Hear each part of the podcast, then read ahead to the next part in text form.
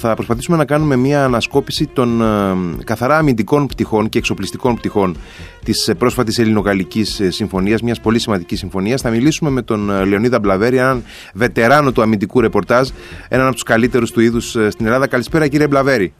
Καλησπέρα, Γιάννη, σε σένα και στους ακροατές. Μπορώ να σε λέω Γιάννη, έτσι. Φυσικά, φυσικά, λίμον. ε, για όσους δεν, τυχόν δεν το έχουν υπόψη τους, να, να πούμε ότι ε, είστε υπεύθυνος για το αμυντικό ρεπορτάζ στον Όμιλο των Παραπολιτικών. Ναι, Έτσι, οπότε ε, διαβάζουν εκεί έγκυρο αμυντικό ρεπορτάζ ε, ανά πάσα στιγμή. Λοιπόν, ε, καταρχάς να πούμε ότι δεν είναι η πρώτη φορά που υπάρχει μια αμυντική συνεργασία Ελλάδας και Γαλλίας, ούτε καν εξοπλιστική. Έτσι, έχουμε μια παράδοση. Βεβαίως. Ε, έχουμε μια παράδοση από πολύ παλιά. Δεν θέλω να ανατρέξω την εποχή της Επαναστάσεως του 21 ναι, όχι, που τόσο, έχουμε ναι. τα 200 χρόνια φέτος. Αλλά τουλάχιστον ε, τα τελευταία χρόνια μετά τη δικτατορία θα έλεγα και στη δικτατορία γιατί τότε είχαμε πάρει τα πρώτα άμυχη 30 τα, τα άρματα μάχης που ήταν ε, τα πρωτα που έβαλαν εν κινήσει γεγονός που έδινε μεγάλο πλεονέκτημα τότε στον Εύρο.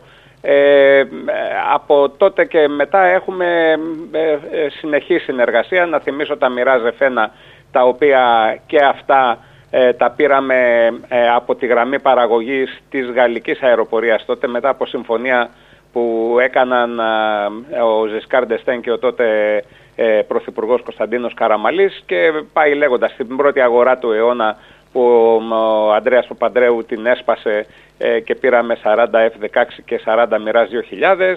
Ε, πιο μπροστά τις πυραυλακά της Combatant και ε, υπάρχει μακρά παράδοση. Και τώρα, ε, καταρχάς μπορούμε να πούμε ότι μετά από όσα διαβάζαμε και ακούγαμε το τελευταίο διάστημα, ήταν έκπληξη ότι η Μπίλια, να το πω έτσι λαϊκά, έκατσε στις, στις Μπελαρά, στις γαλλικές φρεγάτες. Ε, τις, είχαμε, τις είχαμε ψηλό αποκλείσει. Κοίταξε να δεις, ε, σε, στη διάρκεια ενός ε, μαραθωνίου υπάρχουν ε, διάφορες φάσεις για όλους τους συμμετέχοντες αθλητές. Ε, άλλος ξεκινάει γρήγορα, άλλος ξεκινάει πιο αργά και επιταχύνει μετά. Ε, κάπως έτσι θέλω να παρουσιάσω το όλο πρόγραμμα. Ε, εγώ αυτό που ξέρω είναι ότι παραδοσιακά το πολεμικό ναυτικό είναι και πρωτοπόρος στις ε, επιλογές που είχε κάνει, αλλά και σωστό στις επιλογές που είχε κάνει.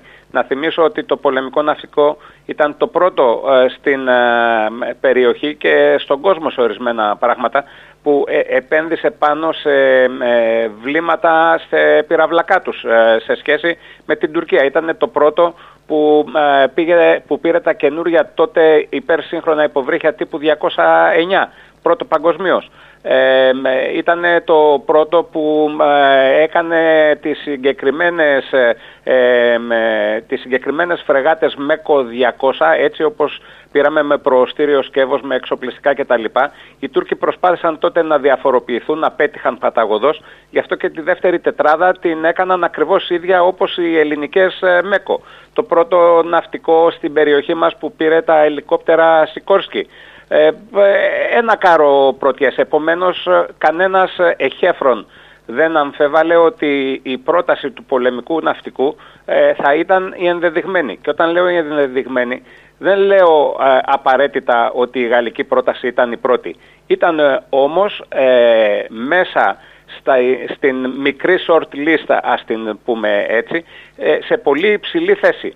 Ε, τώρα, από εκεί και πέρα, αυτό που ζητήθηκε από το πολεμικό ναυτικό δεν ήταν να υποβάλει ένα, ε, έναν υποψήφιο ε, για να τον επιλέξει ή όχι η κυβέρνηση.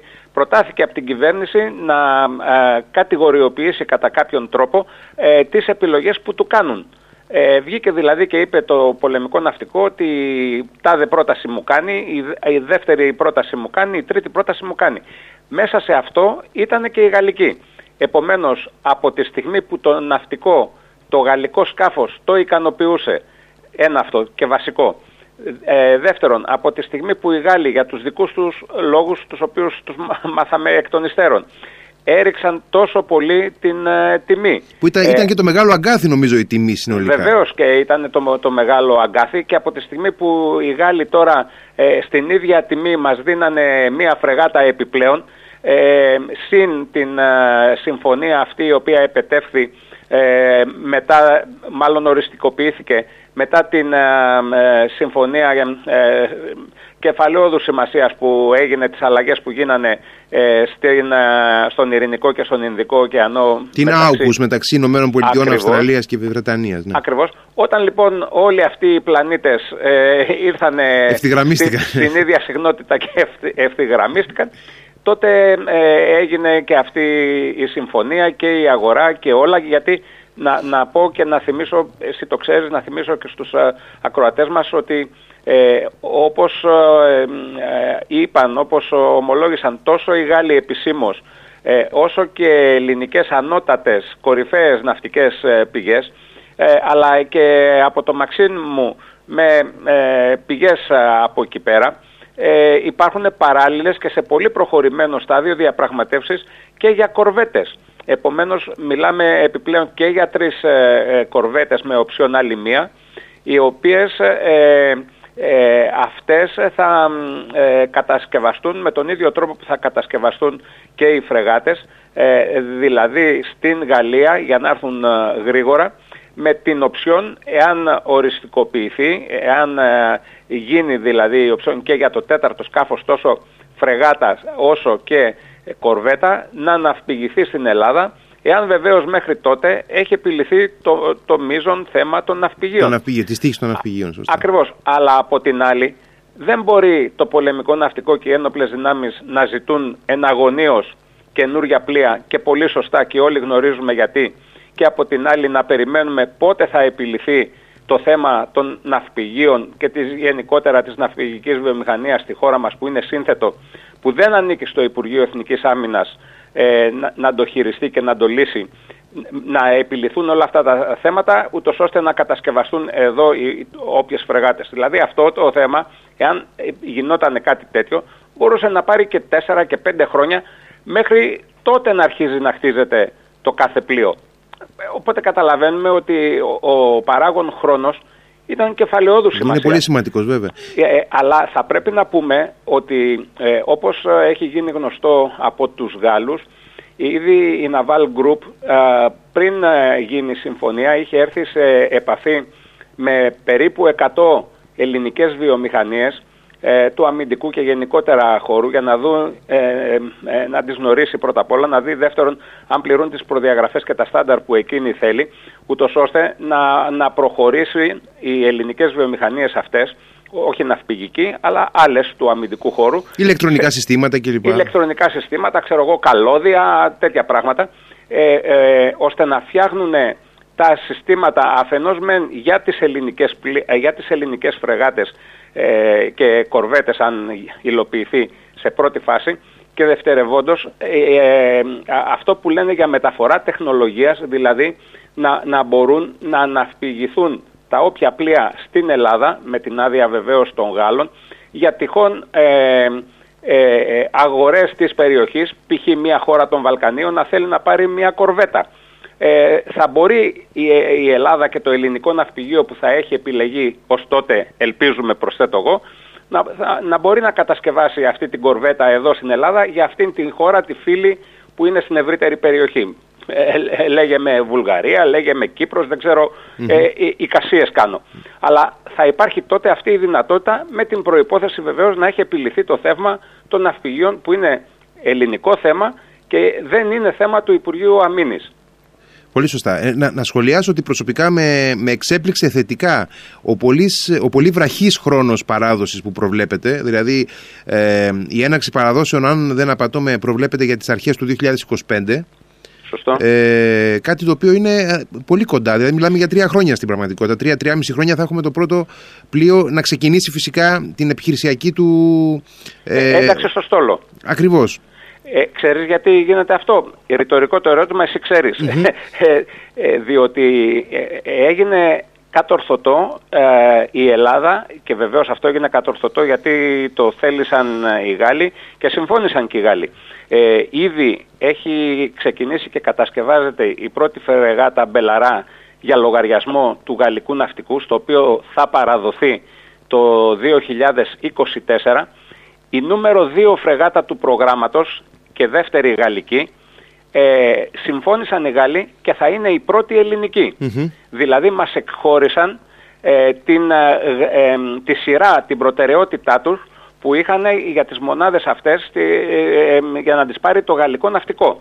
Και ερχόμαστε τώρα, έρχεται η Γαλλία, το γαλλικό ναυτικό και λέει «ΟΚ, okay, επειδή σε Ελλάδα, επειδή είμαστε στρατηγικοί σύμμαχοι, επειδή τα συμφέροντά μας είναι κοινά και δεν ξέρω και τι άλλο ελέγχθη, αντί να πάρω εγώ την δεύτερη φρεγάτα μου στις αρχές του 25, θα την πάρει η Ελλάδα». Επιπλέον, η τρίτη φρεγάτα του προγράμματος, που επίσης ήταν γαλλική, εκχωρείται και αυτή στην Ελλάδα και παίρνει την δεύτερη ε, φρεγάτα Μπελαρά στο τέλος του 25 όπως θα την έπαιρνε το γαλλικό ναυτικό. Την τέτα, η τέταρτη φρεγάτα του προγράμματος θα είναι η δεύτερη γαλλική. Δηλαδή ουσιαστικά οι Γάλλοι πάνε πίσω περίπου ένα χρόνο αλλά κερδίζουν την ε, πρώτη εξαγωγή αυτής της φρεγάτας σε, στην ε, διεθνή παραγωγή, κάτι που για μια εταιρεία είναι πάρα πολύ σημαντικό. Αν μου επιτρέπεις και έχω χρόνο, μπορούμε να ανοίξουμε εδώ μια μικρή παρένθεση και να πούμε ότι, ε, να θυμίσουμε μάλλον τις δηλώσεις της Γαλλίδος ε, Υπουργού Αμήνης της ε, Φλωράνς Παρλή όταν, ήταν, όταν είχε έρθει εδώ στην Ελλάδα για να υπογράψει τη συμφωνία για τα Ραφάλ τότε στις δηλώσεις της υπενθύμησε η ίδια την σημασία που έχει για τη Γαλλία και για την γαλλική αεροναυπηγική βιομηχανία το ότι το Ραφάλ πουλήθηκε ε, σε πρώτο, στον πρώτο Ευρωπαίο ε, διεθνή πελάτη. Ακριβώς, πάρα πολύ ε, σωστά. και αυτό το πράγμα δεν είναι ένας οποιοδήποτε, δηλαδή η πολεμική αεροπορία όπως και το πολεμικό ναυτικό της Ελλάδος δεν είναι ένα τυχαίο ευρωπαϊκό ναυτικό ή ένα, μια τυχαία ευρωπαϊκή αεροπορία. Είναι από τα κορυφαία ναυτικά και από τις κορυφαίες αεροπορίες παγκοσμίως. Επομένως μπορούμε όλοι να καταλάβουμε από πλευράς management και από πλευράς επικοινωνιακής για μια εταιρεία όπως είναι η Dassault ή όπως είναι τώρα η Naval Group τι μεγάλη σημασία έχει να λέει μετά στο προσπέκτους ότι εκτός από το γαλλικό ναυτικό ο πρώτος ξένος πελάτης είναι ένα ναυτικό όπως το ελληνικό ή μια αεροπορία όπως η ελληνική να λέει αντίστοιχα η Dassault.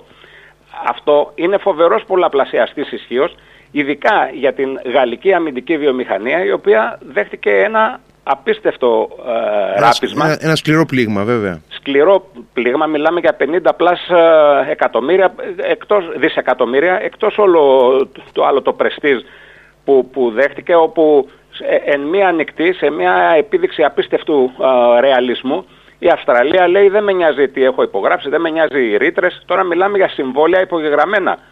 Τα ακυρώνω. Λοιπόν, αυτό το πράγμα ε, ήταν ε, απίστευτο χτύπημα. Και ε, όμως αυτό το χτύπημα βοήθησε αναμφίβολα και πρέπει να είμαστε ρεαλιστές στο να ρίξουν αρκετό νερό στο, στη σαμπάνια τους, όχι στο κρασί τους, στη σαμπάνια τους και να επιτευχθεί αυτό το αποτέλεσμα που μιλάμε τώρα. Λοιπόν τώρα ε, η Μπελαρά ε, είναι φυσικά ένα πλοίο, ένα, ένα σκάφος ε, που βρίσκεται στην αιχμή της τεχνολογίας. Αυτό ε, το γνωρίζουμε ακόμα και όσοι ασχολούνται επιδερμικά με τα αντικείμενα της άμυνας. Είναι ένα πλοίο το οποίο ενσωματώνει υψηλή ψηφιακή τεχνολογία. Βεβαίως. Αλλά να δούμε λίγο από βασικής επιχειρησιακής άποψης ποιες δυνατότητες θα προσθέσει ή θα ξαναφέρει στη φαρέτρα του πολεμικού ναυτικού. Ε, κοίταξε να δεις. Καταρχάς ε, το, το σκάφος ως σκάφος είναι, ε, έχει μια, ε, ένα ψηφιακό μειωμένο ίχνος λόγω κατασκευής. Δηλαδή έχει σχεδιαστεί ενσωματώνοντας τεχνολογίες stealth. Αν μου επιτραπεί έκφραση είναι ένα αόρατο πλοίο για να το πω έτσι χοντρικά δημοσιογραφικά. Φυσικά δεν είναι αόρατο, αλλά λόγω κατασκευής έχει πολύ μικρό ίχνος στο ρανταρ. Ε, από εκεί και πέρα αυτό ως μια, ένα παθητικό μέτρο. Ενεργητικά όλο το πλοίο στηρίζεται πάνω στο ραντάρ, το οποίο είναι υπερσύγχρονο, τεχνο, τύπου α, τεχνολογίας ΑΙΖΑ, ε, όπως είναι δηλαδή και το ραντάρ των ε, F-16 των εξυγχρονισμένων ή το ραντάρ των, ε, των F-35, ίδιας φιλοσοφίας και τεχνολογίας. Ε, το ραντάρ λοιπόν αυτό είναι τύπου Seafire, ε, έχει την δυνατότητα να εντοπίζει, να εντοπίζει στόχους σε απόσταση 500 χιλιόμετρων, να τους ε, εγκλωβίζει στα 300 χιλιόμετρα και να τους πλήττει με τα βλήματα τα οποία έχει ε, τα αστέρ τα 30 ε, σε απόσταση από 3 χιλιόμετρα μέχρι 120 χιλιόμετρα. Δηλαδή, λέμε τώρα, εάν ένα πλοίο, μια κορβέτα, είναι στο ύψος των ψαρών, και ε, όχι μια κορβέτα, μια φρεγάτα, μπελαρά, είναι στο ύψος των ψαρών, δίπλα στοιχείο, με, την, με τις δυνατότητες τις επιχειρησιακές που τις παρέχουν αυτά τα οπλικά συστήματα που έχει, μπορεί να βλέπει ε, και να εντοπίζει και να καταρρύπτει στόχους οι οποίοι ακόμη πετούν μέσα στον τουρκικό εναέριο χώρο. Για να το πω τελείως χοντρικά και για να καταλάβουμε το, ε, το, τις απίστευτες επιχειρησιακές δυνατότητες που έχει αυτό το σκάφος και παρέχει στο ελληνικό πολεμικό ναυτικό και κατ' επέκταση στις ένοπλες δυνάμεις. Ε, λοιπόν, φαντάζεσαι εσύ ε, τρία τέτοια σκάφη ή τέσσερα ε, ε ευχής έργων είναι να, να, να ενεργοποιηθεί και η οψιόν, να τα έχεις τάξει σε, τέτοιο, ε, σε τέτοια σημεία, ένα στο βόρειο Αιγαίο, ένα στο κεντρικό, ένα στο νότιο Αιγαίο και ένα κάτω από την Κύπρο, από την Κρήτη, ε, κλείνεις αυτόματα, έχεις δημιουργήσει ένα φραγμό από τη Θάσο μέχρι την Κύπρο. Ελέγχεις δηλαδή με τα ραντάρ τους πυράβλους μόνο αυτών των σκαφών, ελέγχεις ε, τα πάντα.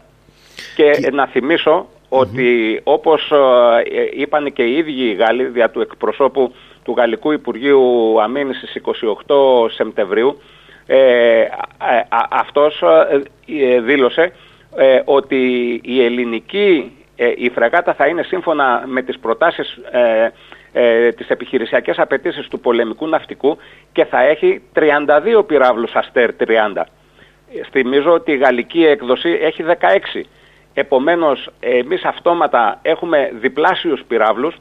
Ε, ε, να θυμίσω επίσης ότι ο κάθε ένας από αυτούς τους 32 ε, πυράβλους έχει βεληνικές μέχρι 120 χιλιόμετρα και καταλαβαίνεις τι είναι για ένα πλοίο που μπορεί να ελέγχει τι πετάει από τα 500 χιλιόμετρα να μπορεί ταυτόχρονα, λέμε σε μια υποθετική περίπτωση, να καταρρύψει 32 εχθρικά αεροσκάφη που θα σου επιτεθούν. Αυτόματα δημιουργείται απίστευτο πρόβλημα. Αυτές είναι πρωτόγνωρες δυνατότητες για το πολεμικό ναυτικό. Είναι πρωτόγνωρες δυνατότητες. Είναι βεβαίως τελείως θεωρητικό αυτό που λέω. Ε, οπωσδήποτε. Αλλά ε, είναι ε, παραστατικά οι mm-hmm. τεχνικές δυνατότητες που έχει το συγκεκριμένο αεροσκάφος. Δεν μπορεί να το, το συγκεκριμένο είναι σκάφος. είναι στοιχεία για να, έχουμε στο μυαλό μας, για να έχουμε στο μυαλό μας ας πούμε γενικώς τις δυνατότητες. Και για όσους ε, δεν ε, γνωρίζουν καλά την προϊστορία, το πολεμικό ναυτικό έχει ε, απολέσει τη δυνατότητα για αεράμινα περιοχής εδώ και 20 χρόνια από τότε, από τότε που αποσύρθηκαν τα, τα παλέμαχα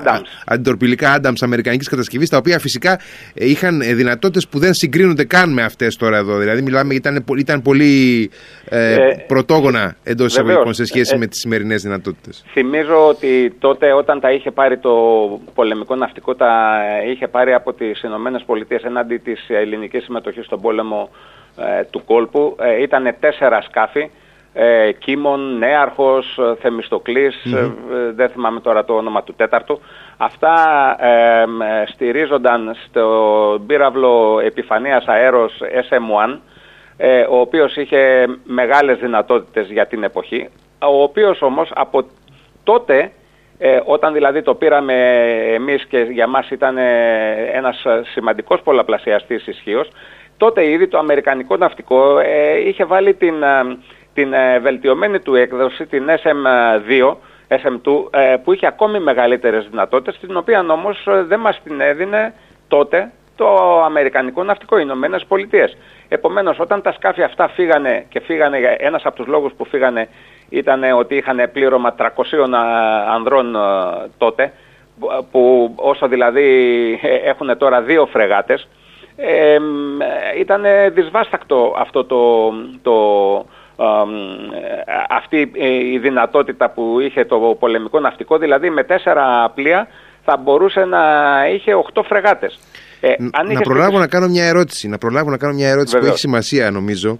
Ε, από ό,τι ξέραμε μέχρι τώρα, είχε συνδεθεί κατά κάποιο τρόπο το πρόγραμμα εξχρονισμού των ε, φρεγατών ΜΕΚΟ 200 ε, με, το, με το πρόγραμμα των νέων φρεγατών. Αυτό φαίνεται τώρα ότι έχει αποσυνδεθεί ή δεν έχει ακόμα ε, διευκρινιστεί ακριβώς πώς θα γίνει ο εξυγχρονισμός. Δηλαδή θα τον κάνουν οι Γάλλοι τον εξυγχρονισμό των ΜΕΚΟ. Πώς θα γίνει; Κοίταξε να δεις, ε, να θυμίσω εδώ πέρα ότι ε, νομίζω τέλη Ιουνίου φέτος, α, απαντώντας σε μια ερώτηση στη Βουλή, ο Υπουργός Εθνικής Αμήνης Νίκος Παναγιωτόπουλος είχε πει για τότε, τότε για πρώτη φορά, είχε διαχωρίσει ε, τα τρία προγράμματα της ε, προσπτήσεως τεσσάρων νέων φρεγατών της αναβαθμίσεως των τεσσάρων μέκων, μέκο, της ενδιάμεσης λύσης και των ναυπηγείων, είχε πει τότε ε, για πρώτη φορά ότι το καθένα μπορεί να εξεταστεί και ξεχωριστά. Αυτό τότε είχε περάσει σαν μια μικρή ας πούμε ε, παράγραφος για όσους το πήραν είδηση.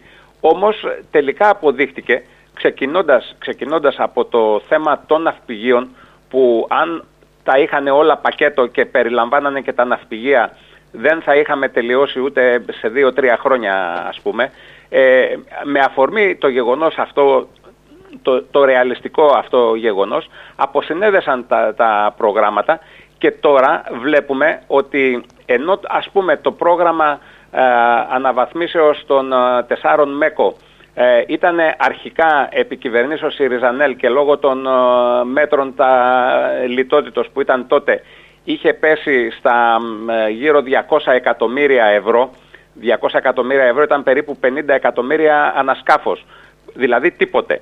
Ε, ε, είχε αυξηθεί το ποσό αυτό περίπου στα 450 εκατομμύρια, δηλαδή σχεδόν διπλασιάστηκε, που μπορούσες με αυτά τα χρήματα να κάνεις έναν ε, ευπρεπή, μια ευπρεπή αναβάθμιση τέλος πάντων των ηλεκτρονικών συστημάτων, τακτικά συστήματα κτλ. Ε, βλέπουμε λοιπόν ότι τώρα εμφανίζεται ξαφνικά από εκεί που δεν ήταν προγραμματισμένο ε, αλλά το, το, το ε, εμφανίστηκε λόγω των συνθήκων που δημιουργήθηκαν το θέμα της ε, ναυπηγήσεως τεσσάρων ολοκένουργιων φρεγατών οι οποίες έχουν ε, ουσιαστικά τις ίδιες δυνατότητες με τις φρεγάτες μόνο που είναι μικροτέρου μεγέθους. Όμως το μικρότερο μέγεθος και το γεγονός ότι οι κορβέτες αυτές έχουν ε, ε, σημαντικότατες ε, ανθυποβρυχιακές δυνατότητες και επιτρέπουν να γίνει συνδυασμός, δηλαδή μία φρεγάτα, μία κορβέτα. Η μία έχει αντιεροπορικές δυνατότητες, οι άλλοι αυξημένες ανθυποβρυχιακές και μπορούν να, να λειτουργούν σαν ζευγάρι.